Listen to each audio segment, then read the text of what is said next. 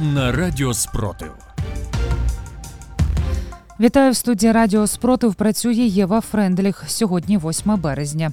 378-й день повномасштабної війни, коли Україна захищає себе та весь цивілізований світ від російської агресії.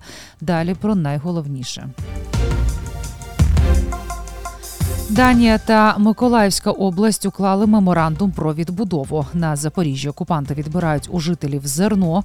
Україна готується до великого контрнаступу. Попередня доба стала першою з 24 лютого 2022 року, коли на Донеччині не постраждало жодного цивільного. Про це повідомив голова ОВА Павло Кириленко. Але ситуація залишається напруженою. Росіяни обстріляли Новоградівську територіальну громаду, Авдіївку, Красногорівку, Кам'янку, Курахове і Курахівку, Костянтинівку, Часовоярську та Торецьку громади, Васюківку і Федорівку, а також Лиманську громаду. На Запоріжжі в тимчасово окупованій Ульянівці Васильівського району за наказом так званої російської окупаційної адміністрації до місцевого ангару звозять збіжжя зернових культур з прилеглих сільських господарств та ферм. Росіяни під виглядом купівлі по значно занижених цінах просто конфіскують зернові. Про це повідомили у Генштабі Збройних сил України. Росія втратила від 20 до 30 тисяч військовослужбовців убитими та пораненими, намагаючись захопити Бахмут. Велика кількість цих втрат припадає на вбитих вагнерівців. Про це повідомили у The Guardian. У селах під Києвом продовжують знаходити вибухівку та снаряди. Росія створила в Україні найбільше мінне поле у світі. Його площа сягає 250 тисяч квадратних кілометрів. Про це розповів прем'єр-міністр Денис Шмигаль. Попри те, що у столичному регіоні ведуться роботи з розмінування вже 10 місяців, за оцінками фахівців, нині знешкоджено лише трохи понад 2% сувенірів, які залишили російські окупанти.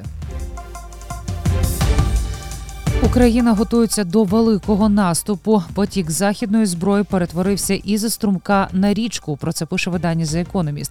40% з усієї військової допомоги, обіцяної Пентагоном з початку війни, це понад 8 мільярдів доларів, надійшло за останні 3 місяці. У підсумку майже третина української армії незабаром матиме озброєння за стандартами НАТО.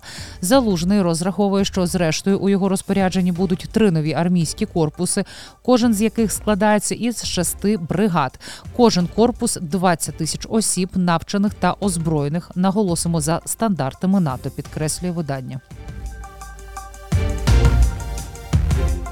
Перша леді України Олена Зеленська зустрілася з президентом ОАЕ Мухаммедом Бін Заїдом Аль-Нагаяном. Про це повідомили в Офісі президента.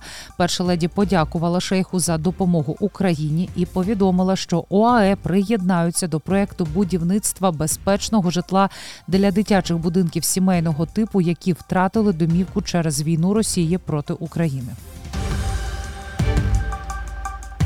Голова Миколаївської області Ради Ганна Замазаєва та посол Данії в Україні Оле Егберг Мікельсен підписали меморандум про відбудову Миколаївської області. Про це Замазаєва повідомила на своїй сторінці Facebook. За словами посадовиці, йдеться про відновлені в Миколаївській області житла та робочих місць, які б заохочували місцевих мешканців повертатися додому. Крім того, голова Миколаївської облради і посол Данії обговорили ідею створення в Миколаєві данського кварталу або парку. У межах заходів повоєнної відбудови України Данія взяла на себе відповідальність за відновлення Миколаєва.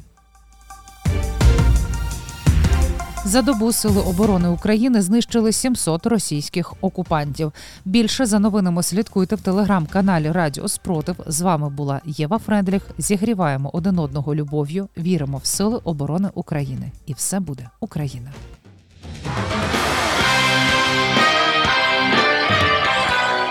Радіо Спротив. Радіо визвольного руху.